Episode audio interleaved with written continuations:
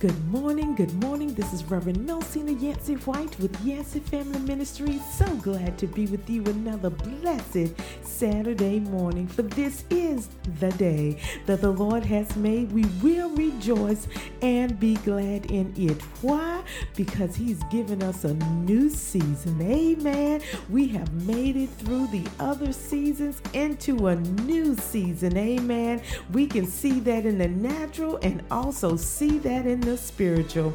And to God be the glory for how good He's been. Come on, somebody. We still here. We made it uh, through the summer. Now we're looking at the beautiful fall. And thank you for tuning in this morning. You are tuned in to WHNC 890 Henderson and WCBQ 1340 of Oxford. And I am just excited for what I want to share with you today.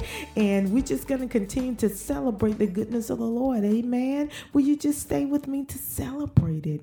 because I'm still, still in the vein of what I've been encouraging our hearts to do, and that is to take a moment. I'm still there. I haven't changed. The subject hasn't changed. God is still feeding me about that very phrase take a moment. And I want you to take a moment with me again on this Saturday. Oh, if you're tired of listening to this, I understand. Some people don't like repetitive things, and we definitely don't want a microscope on our lives. Amen. We rather deal with other people and their sins and their problems and their faults and sort of their, you know, things that they're going through before we deal with ourselves. But take a moment. It's always about us and our relationship with Christ. Take a moment to not focus on your troubles, but the attributes of who God is. I talked about love. That's an attribute, for God is love. That's His attribute. And everything that we desire emotionally and in preparation of our own selves, of our own growth, comes from not the love of people, but the love of Christ. But today I want to us to dig a little deeper within ourselves with this take a moment. Uh, we can need to dissect ourselves, so to speak. We want to live happy lives. We want to grow in Christ. We want to go stronger in Christ. We want our faith to increase. And we definitely want to be ready for his return. But we're going to need to dissect some things. And I, I want to go there today. Christ has given us so much power those of us that are in Christ Jesus, we have power. We have power to pull down strongholds. Amen.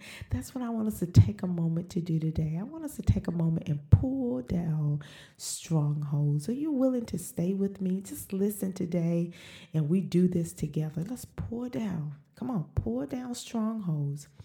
A stronghold is defined as a place that has been fortified so as to protect it against an attack. A well fortified place, a fortress. And, and we know in the Old Testament, God was considered that stronghold, that place, that fortified fortress. But in the New Testament, that's what I want to deal with. Paul, the Apostle Paul, used the term to describe a mindset or an attitude. Again, Apostle Paul used to describe a mindset or an attitude. For it is written in Second Colossians 10 3 through 6, and it reads, For though we walk in the flesh, we do not war according to the flesh. For the weapons of our warfare are not of the flesh, but mighty before God to the casting down of strongholds, casting down imaginations, and every high thing that is exalted against the knowledge of God, and bringing every thought, listen, bringing every thought into captivity to the obedience of Christ and being in readiness to avenge all disobedience. Come on, this is you dealing with yourself. When your obedience shall be made full. The second Colossians, second Corinthians, excuse me, 10, 3 through 6, and you can read it for yourself. Study it. Because what it's saying, in other words, we're going to destroy arguments and every lofty, meaning high opinion, raised against the knowledge of God, and take every thought captive to the to obey Christ. We're going to take these thoughts captive to obey Christ. This is the power we have to be able to manage our minds, to manage our lives. Come on. We always trying to work things out in our lives, trying to be God when we have an awesome God who can do exceedingly and abundantly above what we ask or think. He has given us the power to control this mind. Come on, to pull down strongholds. We can do that. So I want to take a moment. We're going to take a moment to pull down some strongholds, to deal with our minds. Come on, we're going to do it together.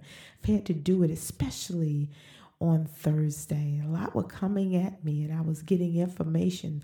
No, I'm sorry, that was Tuesday and Wednesday.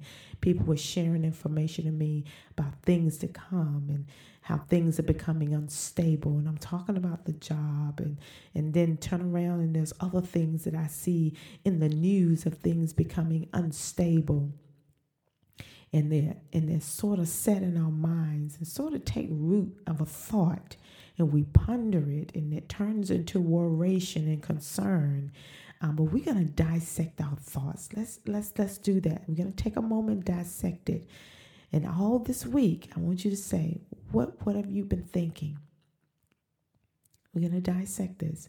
We're to identify the strongholds.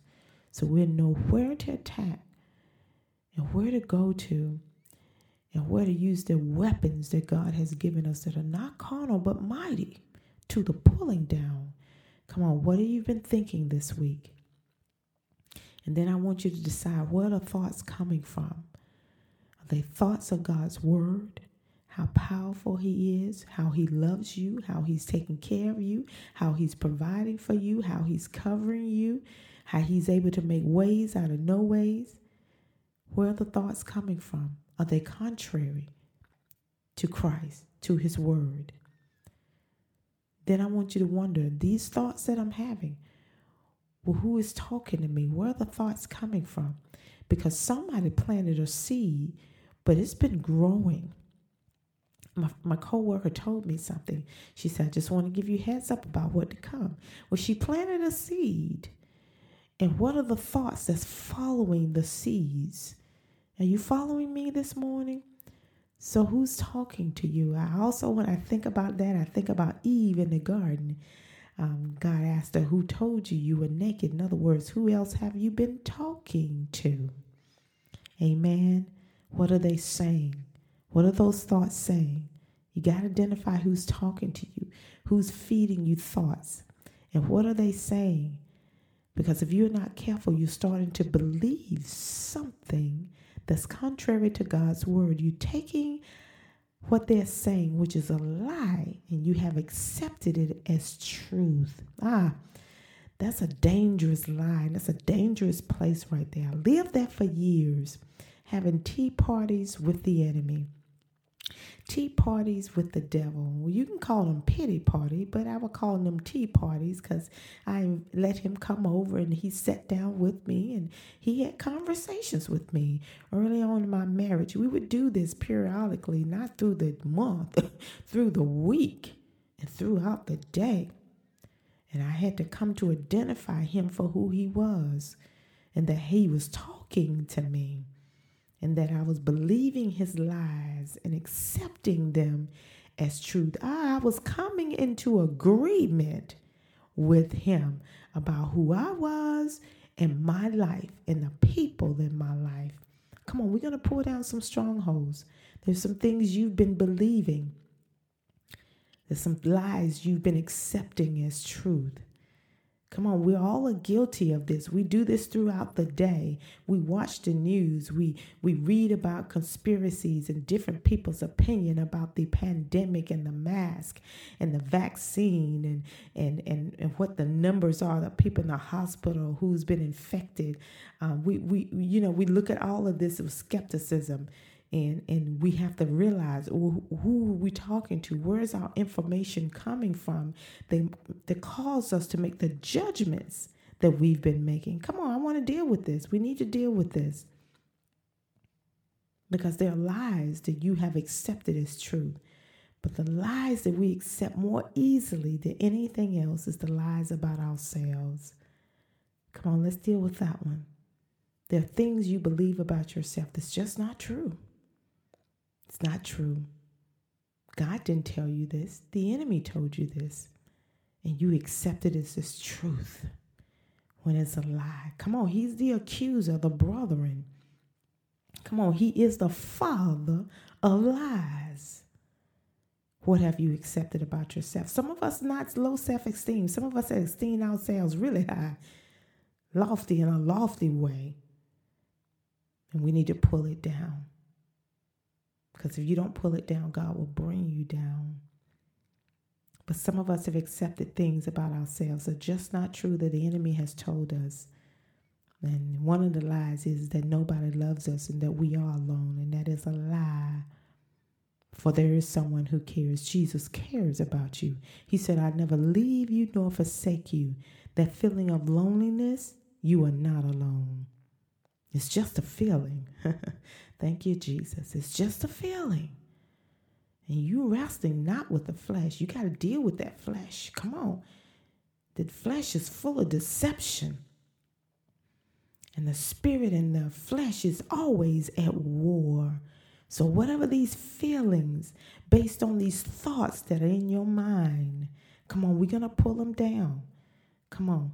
Whatever, whatever lies you believe about who you are, we even take on the imagination of what we think people are thinking about us, what people may think about us. We take that on just from a simple look. I'm guilty.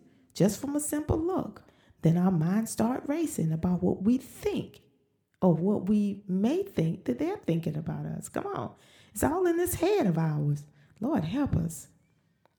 And then we deal with what people say about us. We just play replay that like a movie from one conversation to the next because we got to tell somebody what they said. Amen. Come on, this is happening on the job site 24 uh, every day when we're there. Come on, then we just deal with our own life to and fro. What people say about us. Believe in the lie. Come on, believe in the lie rather than the truth. We're not in the word en- enough, but that feeling that we're dealing with from day to day. Come on, God has given us power to deal with this. Come on, I know it's beating you up and it's weighing you down, but you have power through Jesus Christ to pour this down, to take captive.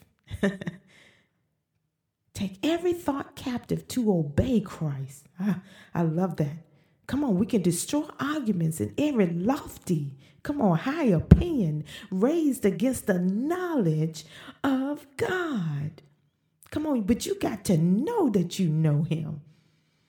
Because if you don't know him and the knowledge, if you ever come to an intimate relationship with God through the love that he has for you, you will easily to lose control of your thoughts and your mind will run to and fro. I've had to fight that this week with all the information that was coming to me. I had to then sit and take a moment and process what was just shared with me, put it in its rightful place, which is always in God's hand.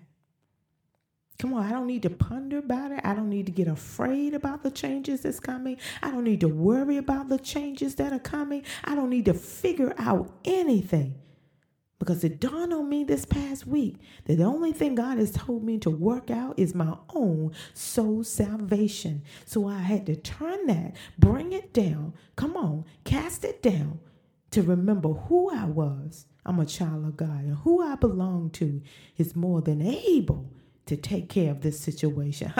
Thank you, Jesus. He's more than able to see me through it. He is my provider.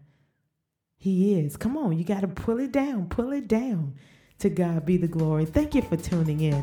I pray that, that we were able to pull some things down. Thank you for tuning in today and spending time with me. And remember today and throughout every day, rejoice and be glad because God loves you.